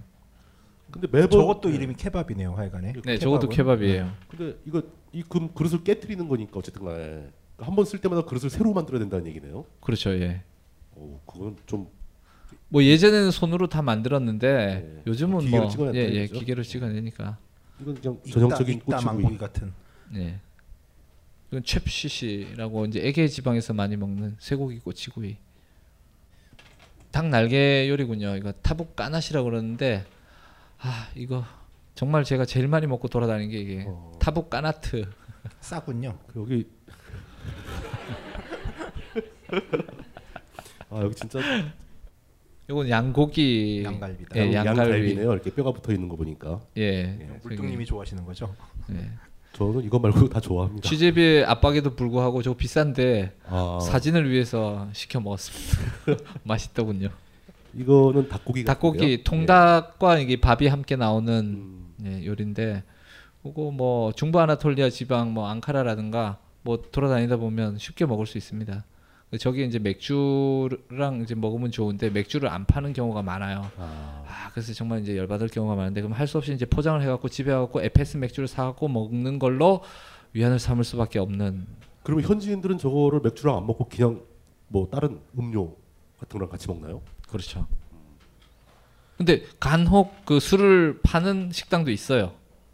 그런 데는 주로 관광객 상대하는 식당인가요? 아니에요. 그 터키, 인도 가는 곳에 그 술집 라이센스를 그 받는 경우도 있고, 그러니까 받지 않는 경우가 이제 일반적이긴 한데 술집 라이센스를 주인이 획득해 놓으면 술을 팔 수가 있는 거죠. 그럼 술 팔 수 있는 데는 음식값이 조금 비싸다거나 뭐 그러지 않나요? 음, 꼭 그렇지는 않습니다. 뭐 술을 판다고 해서 그 같은 음식이 더 비싸거나 그렇지는 않으니까 그 돌아다니다가 통닭집 있다. 그래서 일단 술 파는지 안 파는지 여부를 물어보고 안 판다 그러면 포장을 해갖고 맥주 사갖고 숙소에서 드시면 됩니다. 알겠습니다. 케밥은 끝났고 이제 그 이 쾌프테라고 있는 건가요 이게? 예, 쾌프테. 쾌프테는 간단합니다. 이게 가, 고기를 갈아요. 그 다음에 이제 그걸 이제 그 미트볼 형태로 동글동글하게 그 뭉쳐가지고 그걸 이제 구워가지고 먹거든요. 요 쾌프테가 케밥과 더불어서 터키 음식의 어떤 양대산맥이랄까 그럴 수 있는데 동네마다 이 쾌프테의 종류도 다양합니다. 쾌프테가 이제 좀 발달한 동네가 이즈미르 쾌프테랑 시바스 쾌프테가 있는데 여기 지금 보시는 게 이제 시바스 쾌프테. 여기 고기 조각이 좀 되게 넓어요. 이게 미트볼보다는 함박 스테이크에 가까운 스타일인데요. 요거는 좀 좀 그 시바스 쾌프테만의 특징적인. 예. 얼핏 보기에는 저 우리나라 전통 그 떡갈비. 아. 같은 느낌. 비웃는데요. 관객들이. 이분보다 저 사람이 비웃은 게 더 기분 나쁜데. 넘어가겠습니다. 네. 예. 뭐 이것도 좀 비슷한 거네요. 네. 요것도 큰 떡갈비. 네. 이것도 시바스 쾌프테네. 예. 아, 이 시바스 쾌프테가 정말 맛있어가지고 제가 여러 번 먹었거든요. 가격이 좀 나감에도 불구하고. 그리고 가이드북 취재를 하면서 사실은 같은 음식을 두 번 연속해서 먹지는 않거든요. 왜냐하면 먹, 먹는 것도 다 저기 취재기 때문에. 그렇죠. 가급적 다양하게 해야 되니까. 그렇죠. 예. 예. 그래서 그게 좀 약간 때로는 좀 비애스러울 때도 있습니다. 예. 그 음식 정말 맛없는 그런 고장이 있거든요. 그런데 가서도 맛없는 음식을 이제 돌아가면서 먹어야 다양하게 먹어야 되니까. 그 어차피 맛없는 거 다 아는데. 가이드북 작가가 어떻게 먹는지를 보시려면 저랑 트위터를 하시면은 제가 한 여덟 개씩 먹어요. 하루에. 하루 여섯 개, 일곱 개만 네. 먹고. 예. 특히 비 오는 날. 비 오는 날은 이제 취재하기가 좀 힘드니까 사진도 안 못 찍고. 그러니까 그날은 이제 숙소 조사하고 다니면서 정말 다섯 개, 여섯 개씩 음. 투쟁하듯이 이제 먹거든요. 음. 지가 지돈 써가면서. 중간쯤에 한번 여쭤보겠는데 대략 아까 여기 나오는 음식들이 한 끼 가격이 어느 정도 하는 겁니까? 아 같은 음식이라고 해도 그 물론 식당의 이제 고급 정도에 따라서 좀 다르긴 한데 일반적인 경우에 지금 보신 사진들에 있는 식사비가 대체로 한 좀 싸면 십 리라고 비싸면은 십 리라에서 이십 리라 사이니까 일 리라가 요즘 한 오백 원, 오백오십 원 정도 하더군요. 제가 갔을 땐 팔백 원이어서 죽는 줄 알았는데, 그러니까 대충 어 오천 원, 오천 원, 오천 원, 만 원 사이. 예, 그 정도로 예. 보시면 되겠습니다. 알겠습니다. 비싼 편은 아니네요. 고기값은 한국보다 예, 싸네요. 고기인데 네. 그 고기가 많이 나와서 그런가요? 고기값이 싸네요. 일단 이 사람들이 그 중앙아시아 유목민들 출신이다 보니까 이게 그 고기 해산물보다는 고기를 좋아합니다. 음. 예, 요거는 이제 피데인데. 그 피자하고 그러니까 터키식 피자라고 보시면 돼요. 그리고 빵을 그러니까 빵 위에 저기 올린 게 고기인가요? 예, 고기와 야채와 그다음에 뭐 계란을 얹기도 하고 그리고 이제 화덕에 구워내죠. 아주 길쭉하게 생긴 피자라고 보면 되네요. 그러니까 이게 예, 화덕에 이거, 굽는 모습. 네, 예, 화덕에서 이제 익어가는 그 피데의 모습입니다. 아 진짜. 그러니까 이 피데를 하는 집은 다 지금 보신 것처럼 이렇게 자체 화덕을 다 보유를 하고 있어요. 그리고 옆에서 만드는 과정까지도 다 볼 수 있기 때문에 다 오픈해서 이제 만들기 때문에 그 보는 것도 이제 재밌고 간혹은 이제 자기가 그 뭐 사진 뭐 사진 뭐 찍는 거 뭐라고 안 하고 때로는 이제 옆에서 일 거드는 척하면서 좀 친해질 수도 있고 피대가 대중적으로 가격도 싸요. 이 화덕이 이 앞부분이 열려 있는 동굴처럼 생긴 형태의 속에다 불 피워가지고 그 열로 익히는 건가 보죠? 예예. 예, 그러니까 이게 일부러 뚜껑을 열고 찍은 게 아니라 그냥 이렇게 놓고 예 이렇게 놓고 찍은 거예요. 이게 예. 이렇게 저 테레비가 잘 안 보이는데 둥그런 이렇게 터널 같은 데에서 굽고 있는 거거든요. 다 요리가 다 되면 이런 식으로 나온다. 다 되면 이제 그 길쭉하니까 그 접시에 담기가 불편하니까 이렇게 잘라서 예, 줍니다. 코냐라는 도시에 가서 꼭 그 이 피데를 드십시오. 코냐 피데가 터키에서 가장 유명한. 네. 맛이 있겠죠? 맛있으니까 그런 말씀하시는 거겠죠? 아 예, 정말 맛있습니다. 황상민의 집단 상담소의 핵심. 더블유 피 아이. 자, 더블유 피 아이가 뭐냐? 어, 그거 좋은 질문이에요. 훌륭해요. 이 더블유 피 아이는 언제 개발하신 겁니까? 어, 개발된 게 한 십 년 넘었네요. 그의 십여 년에 걸친 인간 심리 탐구와 실제 적용을 통해 개발해낸 성격 및 라이프 진단 툴. Who am I? 나는 누구인가? 다가오는 유월 십칠일 심리 분석 워크숍을 실시한다. 놀라워요. 서두르시라. 자세한 사항은 홈페이지 참조.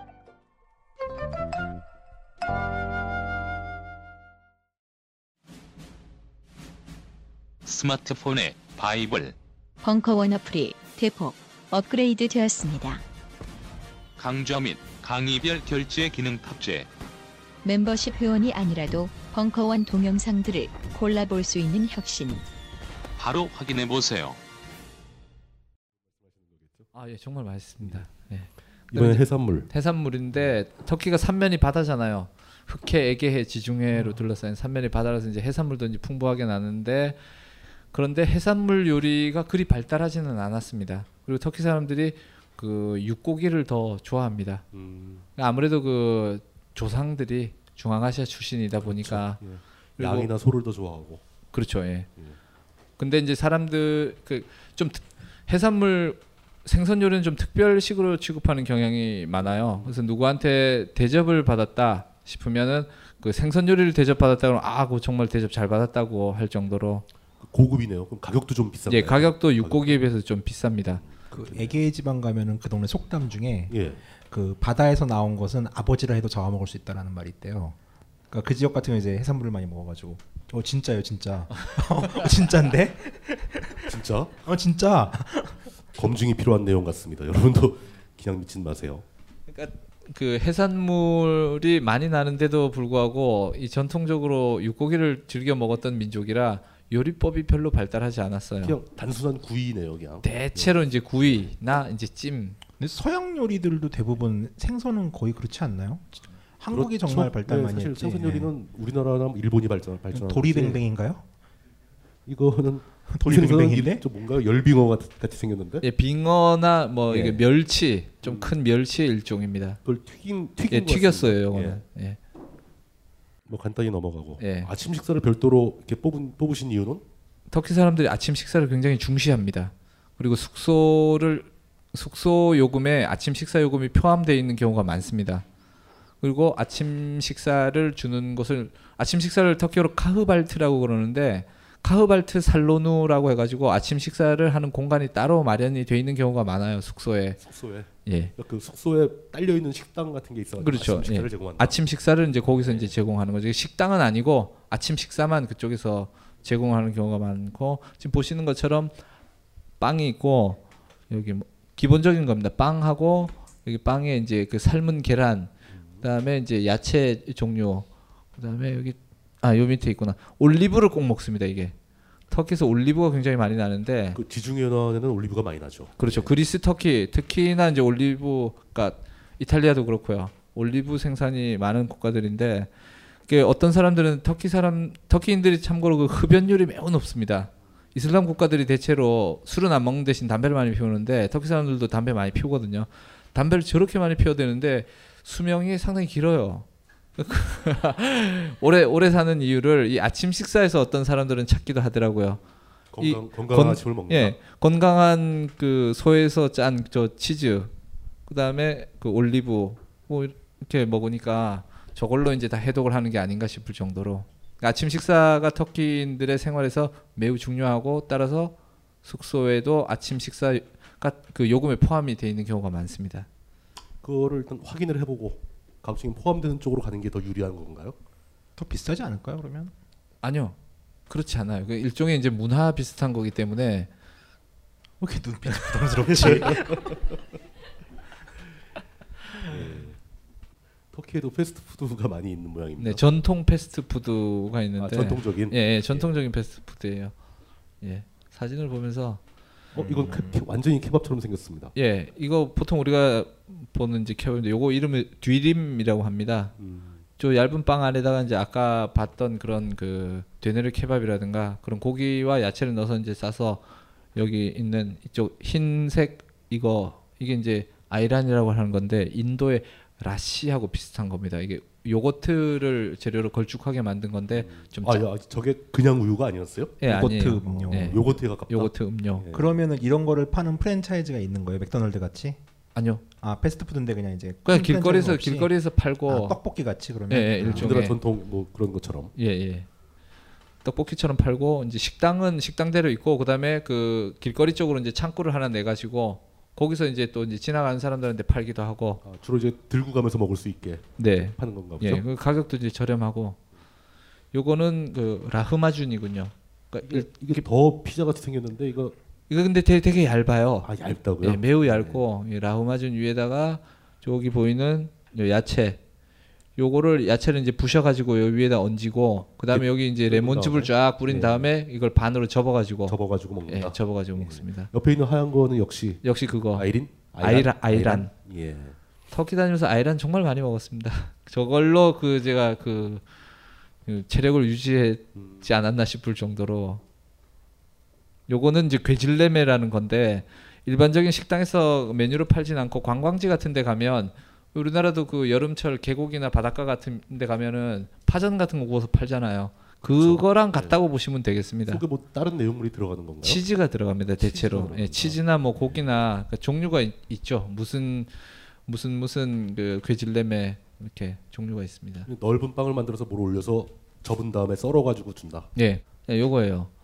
전병이네요. 전병. 네, 굉장히 넓게. 예. 아줌마가 요 소뚜껑. 예, 요, 요 소뚜껑인데 여기다가 이렇게 반죽을 직접 해가지고 구워가지고 금방 먹, 해서 먹으면 맛있어요. 그 자리에서 바로바로. 바로. 네. 예. 그다음에 로쿰. 후식 후식 종류입니다. 아, 빨빨 넘어가겠습니다. 로쿰? 로쿰. 예. 예. 보통 터키시 딜라이트라고 혹시 들어보셨는지 모르겠는데 딜라이트라는 것은 뭔가 굉장히 즐거운 느낌인데. 예예. 예. 그러니까 로쿰이 장미 옥수수 전분에 장미술을 넣어서 만든다고 해요. 예, 그래서 이제 일종의 젤리 형태로 돼 있고, 요게 그러니까 전 세계적으로 터키시 딜라이트로 많이 알려진 게 이게 바로 요, 요 로쿰입니다. 얼핏 보기는 우리나라에 있는 무슨 떡 같이 생겼는데 일종의 예. 그 터키식 떡이라고 보시면 되죠. 이제 문화, 문화가 좀 다르니까 좀 단 예. 형태로 좀 발달을 했는데 단맛이 강할 것 같아요. 그렇다고 뭐 그렇게 싸가지 없이 달지는 않습니다. 요거는 이제 바클라바라는 그 페스츄리 같이 바삭바삭하고 음. 어, 그 피스타치오를 주 원료로 만들어서 남동아나톨리아의 가지안텝이라는 동네가 피스타치오로 매우 유명한데 그 가지안텝에서 아주 발달하고 전국적으로 뭐 전국적으로 퍼져나갔겠네요. 네, 그렇죠. 만드니까. 예. 일종의 과자라고 생각하면 되겠네요. 네. 예. 어, 네, 이것도 역시 그 뭔가 굉장히 예뻐 예뻐 보이는 음식인데. 예. 예. 이것도 역시 그 바클라바의 일종이에요. 아. 이건 좀 특이한 게 무슨 이렇게 뭘 감아서 만든 것 같은데요.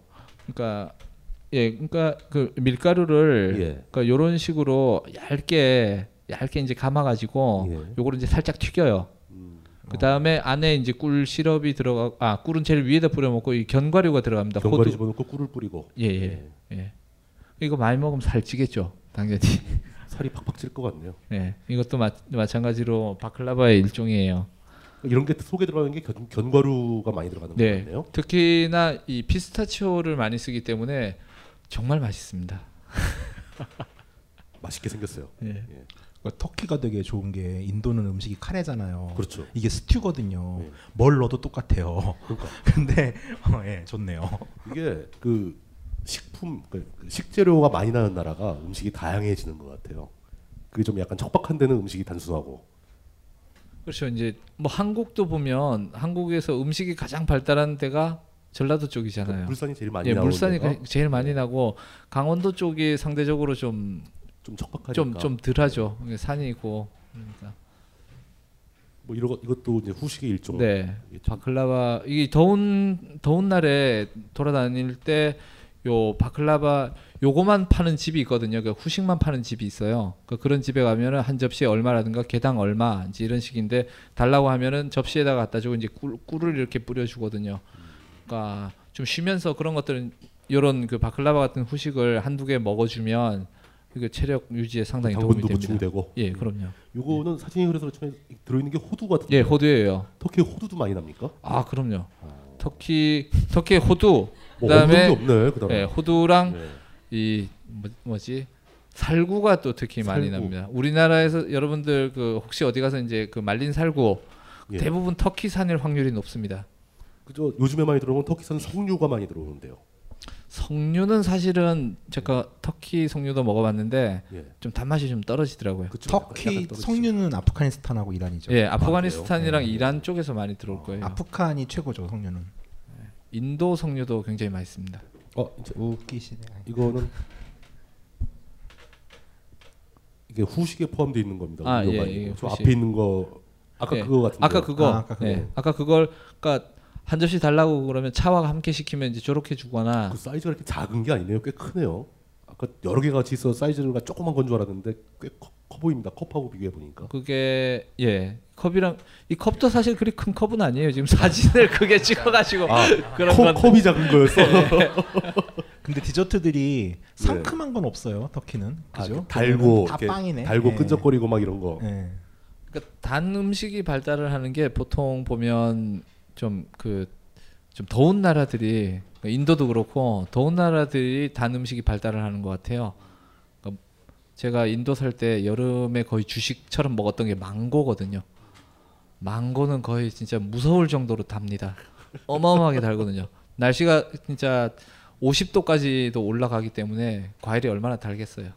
당도가 무지하게 높아지겠죠. 예, 그러니까 그걸 먹어야 버, 그 뜨거운 여름을 버티겠다라고 버틸 수 있고 예. 체력을 유지할 수 있고 예. 잘하면은 세 시간 반 찍을 것 같아요. 예. 빨리빨리 갑시다. 예.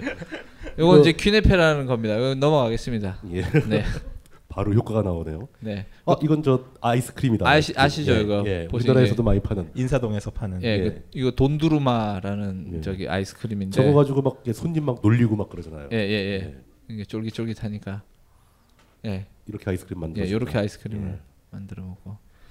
터키의 이, 서빙 스타일, 요거는 뭐 특별히 다를 건 없고요. 한국하고 가장 다른 점은 한국은 식당 가서 음식 먹으면 좀 빈 그릇 앞에 놓고 잠깐 좀 그냥 안 치우잖아요. 바로 포만감을 손님이 이제 즐길 때까지 조금 놔두는데 터키는 먹자마자 치워요. 먹자마자 치우고. 그럼 저 빨리 가라는 얘기인가요? 그러니까 이제 처음에 예, 예. 저 되게 당황했어요. 어... 근데 그런 나라 많잖아요, 사실. 살던 데도 그러잖아요. 아 인도? 네. 아니요 인도는 별로 좋은 데를 안 가서 그런 것 같은데 이건 먹자마자 어, 치우죠. 네. 먹자마자 바로 치우는 게 무슨 어떤 의미가 있는 건가요? 그 뭐 왜 그렇게 치우냐고 득달같이 예, 치우냐 예. 좀 놔두면 안 되냐 그러니까 아 그 손님 앞에 그런 빈 그릇이 있고 이런 건 대단히 신뢰라고 생각을 하더라고요. 아 그러니까 기본적으로 다르네요 생각이. 예 청결 그러니까 아까 말씀드렸지만 터키 사람들이 깨끗한 걸 굉장히 좋아해요. 저 같군요. 네, 뭐, 뭐, 뭐 예? 뭐라고요? 예, 아니에요. 그래서 그러니까 나가라는 의미가 아니라 음. 그 손님 앞에 그런 게 있으면 이건 좀 신뢰라고 생각하는 경향이 있기 때문에 물론 업주에 따라서는 그런 걸 이용해서 빨리 나가라는 의미를 강조하는 경우도 있습니다. 효율을 높이는 네, 노력. 네, 네, 기본적으로 뭐. 예. 숙소. 네. 자 여기 보면은. 이렘 판시온이라고 쓰여 있죠. 예. 저, 저, 저 스펠링 그대로 판시온이네요. 판시온. 예, 이거 예. 진짜 사, 사람들이 이렇게 써놓고 예. 판시온 이렇게 읽습니다. 예, 판시온. 네, 예. 터키 글자 읽기 아주 쉽습니다. 이게 요게 일종의 이제 게스트하우스라고 보시면 되겠습니다. 근데 어떤 집은 펜션이라고 써놓기도 하고 어떤 집은 판시온이라고도 하는데 이게 이제 그 여행자들이 가장 일반적으로 많이 즐겨 이용하는 숙소들입니다. 배낭 여행자들의 보금자리죠. 여기도 보면은 여기는 펜션이라고 써 있네요. 예, 저거는 두이구 펜션이라고 돼 있습니다. 수영장도 있다고 써 있네요. 예, 스위밍풀도 있고. 예. 예, 요게 그 두이구 펜션의 제가 묵던 방입니다. 음. 굉장히 깔끔해요. 깨끗하고 저 뭐 리본처럼 딱 접어놓기도 하고. 예. 인도는 인도도 그 가보면 이렇게 리본처럼 접어놨는데 디테일이 예. 매우 떨어지거든요. 그리고 곳곳에 이제 치우지 않은 쓰레기가 이제 숨어 있는 경우가 많은데. 예, 터키는 매우 깔끔합니다. 이런 그 음. 이 층 침대에 도미토리가 있는 숙소들도 도미토리. 있고, 예. 예. 예, 이거 호텔이라고 적혀 있는데 역시 뭐 그 호텔이 진짜 호텔도 호텔이라고 그러지만 그 이런 펜션이나 게스트하우스급도 이제 호텔이라고 써 있고. 수영장이 일반적으로 일반적으로 있는 거예요? 계속 수영장이 나오고 있고. 아 이거 그 제가 이 페티에라는 그 지중해 휴양지에서 이제 아. 이제 찍은 건데. 수영장 그 동네는 그 저렇게 이제 수영장을 그, 갖춘 데가 그, 많더라고요. 더 재밌는 건 그 밑에 코렉 인포메이션으로 써 있어요. 네. 사기를 쳤나 많이? 다른 집이 사기를 치고 자기는 안 친다는 주장이겠죠. 네, 그러니까. 그것도 공짜로 우리는 코렉한 인포메이션을 준다. 네. 어, 재밌는 거 되게. 프리라고 써 있어요. 돈도 안 받는다고. 네. 야, 이 정도면 뭐 시설이 그러니까 약간 텐데. 살짝 이제 중급 숙소. 아, 예, 급이 약간 높은 건가 보죠, 이건? 예, 예. 예. 수영장이다. 음. 요 숙소 좋다. 내부. 예. 근데 요거 이제 약간 급이 있는. 아. 그렇다고 뭐 배낭 여행자들이 이용하지 못할 어마어마한 요금은 아니고요. 이런 데는 보통 가격대가 어떻게 됩니까? 네, 나도 궁금해. 가격대가 예. 대체로 이 인 일 실에 에어컨 딸리고 아침 식사가 포함이 됐을 경우 아까 보셨던 그런 펜션 같은 경우가 예. 약간 저 집 저 집. 저 집 얼마냐고. 요 집은 한 팔십에서 백 리라 정도 오. 하고요. 아까 오만. 보셨던 어. 그런 집 같은 경우에는 한 칠십 리라, 육십에서 칠십 리라 정도. 아까 그 집이 한 이, 삼만 원, 여기는 한 음. 육만 원? 이 정도로 보는 건가요? 음. 아니죠. 아닌가? 칠십 리라면은 오백 원만 잡아도 삼만 오천 원이 되죠. 아, 그러니까 쟤는 오만 원짜리고. 아까 예. 그런 집은 삼, 사만 원 이런 데도 오, 육만 원. 제가 사실은 제가 여행 다닐 때는 그때 환율이 안 좋아가지고 예. 그때는 아까 보셨던 데가 뭐 한 오만 원 어. 이런 데는 한 팔만 원 이랬거든요. 그렇죠. 예, 예. 예, 그때 팔... 한 팔백 원, 그러니까 일 리라가 팔백 원 하던 때였으니까 억울함이 묻어나요. 예. 뭐, 뭐 어떡합니까? 어, 이 정도면은 뭐, 뭐 예. 우리나라에서도 이 정도는 꽤 상, 꽤, 예, 꽤, 꽤, 고, 꽤 고급의 숙소고. 저기 그, 취재만 했죠? 안 머물고? 어떻게 머물겠어요. 딱 봐도 그러네. 예. 저기. 예. 이런 데도 십만 원 넘을 것 같은데요? 당연히 넘습니다. 예, 당연히. 아 이거는 오. 동부 지역에 있는 그 숙소인데 전통 가옥을 이제 예. 활용해서 이렇게 숙소로 만든 형태예요. 이런 데는 실내도 아까처럼 이렇게 현대적인 실내는 아닐 것 같아요. 내부가 이제 그 고전적인 스타일을 그대로 살렸기 때문에 어떤 현대적인 깨끗함을 추구하는 그 편리함 같은 걸 추구하는 분들은 저런 데 가면 오히려 좀 불편할 수가 있어요. 옛날 집들이 대체로 방이 좀 좁거든요. 그렇죠. 근데 대신에 이제 그 좀 전통이랄까 이제 그런 것들을 느끼면서 숙박을 할 수 있으니까 좋죠. 어, 숙소를 잡는 요령. 숙소 잡는 요령은 뭐 가장 중요한 거 한 가지만 딱 잡아주시고. 예, 숙소 잡는 요령에서 예. 제일 중요한 거 어, 아침 식사 포함 여부 물어보는 겁니다. 아 터키는 방 미리 안 봐도 돼요? 방 잡기 전에? 아 방 봐야 돼요. 그죠? 예. 음. 터키 제가 좀 그 취재를 하러 다니기 때문에 좀 의심병이 도져서 많아서 음, 그런지 저는 방 다 보여달라 그러고 이 방은 얼마니 저 방은 얼마니 물어보고 그다음에 밥은 주냐 뭐. 그리고 삼 일 어떤 지역에서 한 삼 일 정도 묵으면서 현금으로 이제 계산을 할 경우에는 흥정이 됩니다. 아, 할인된다. 음. 네. 웬만한 경우 하루 묵거나 그랬을 때는 보통 그 지역의 그 숙박 업소 연합체 같은 데서 정해놓은 규정 숙박 아, 요금표가 가이, 있어요. 가이드라인이 있군요. 예, 그런 것들을 보통 예. 그 카운터에다가 비치를 해 놓는데 근데 그건 그거고 야 나 삼 일 머물 건데 그럼 나 현금으로 낼게. 좀 깎아줘라. 음. 그러면 약간 할인이 그런 됩니다. 그런 건 말이 통한다. 모든 예, 예, 배낭여행지가 예. 장기 투숙을 매개로 할인을 받을 수 있죠. 장기 투숙을 그러니까 전체적으로 네. 터키 사람들의 그 어떤 국민성이랄까 민족성 같은 게 한국하고 굉장히 비슷해요. 음. 그러니까 그 깨끗하게 뭐 치우는 것도 그렇고 식당에 가서 저기 친구 자기 주머니 돈 있으면 먼저 내려고 그러고 아. 그리고 남자들이 좀 마초 성향이 강해서 허세, 허세끼 예, 있고 예. 그런 것도 잡고 그다음에 정도 많고 다혈질이고. 음, 예. 그렇군요. 제가 목소리 때문에 이슬람 국가 가면은 예. 인사를 좀 굵은 목소리를 해야 돼요. 아, 아살라말레이쿰 할 때 좀 굵게 내야 되는데 맞춰덥게 내가 목소리가 이래가지고 예. 불리해요 많이. 어. 수염으로 커버하죠 그걸. 어, 자 음료. 터키의 음료. 음료도 간단하게 한번 보죠. 네. 차이는 이야기를 안 할 수가 없는 게 터키 사람. 일종의 그냥 차죠. 차. 홍차예요. 홍차. 블랙티. 예, 예, 예. 요거 여기 인도 쪽에서 이제 건너왔다고 하는데 차 마신 역사는 한 백 년 정도. 음. 예. 그렇게 아주 오래된. 예, 오래된 건 아닌데. 예. 흑해 지방에서 이제 차가 많이 생산이 되고 터키산 아침에 일어나서 저녁에 잘 때까지 하루에 글쎄 뭐 제가 세보진 않았지만 평균 열 잔 이상을 마시고 그렇게 많이 드세요? 예.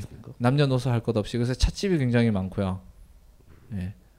여기가 이제 찻집인 거예요. 뭐 노천 카페 같은 거예요. 예. 아까 참 좋고 차에서 보면 그 설탕을 같이 주는데 각설탕. 각설탕을 예. 주로 이제 씁니다. 터키에서는. 오. 요 각설탕을 자기 그 취향에 따라서 하나나 이제 두 개 정도 넣고 어떤 분은 동부 쪽에서는 아예 각설탕을 입에 물고 아, 각설탕 입에 물고, 입에 물고 차를, 차를 조금씩 마시면서 이제 녹이는 경우도 있고요. 아. 동부 지방 아주 더운 지방에서는 사람들이 그렇게도 마시더군요. 당분이 많이 필요하니까. 네, 예. 그렇죠.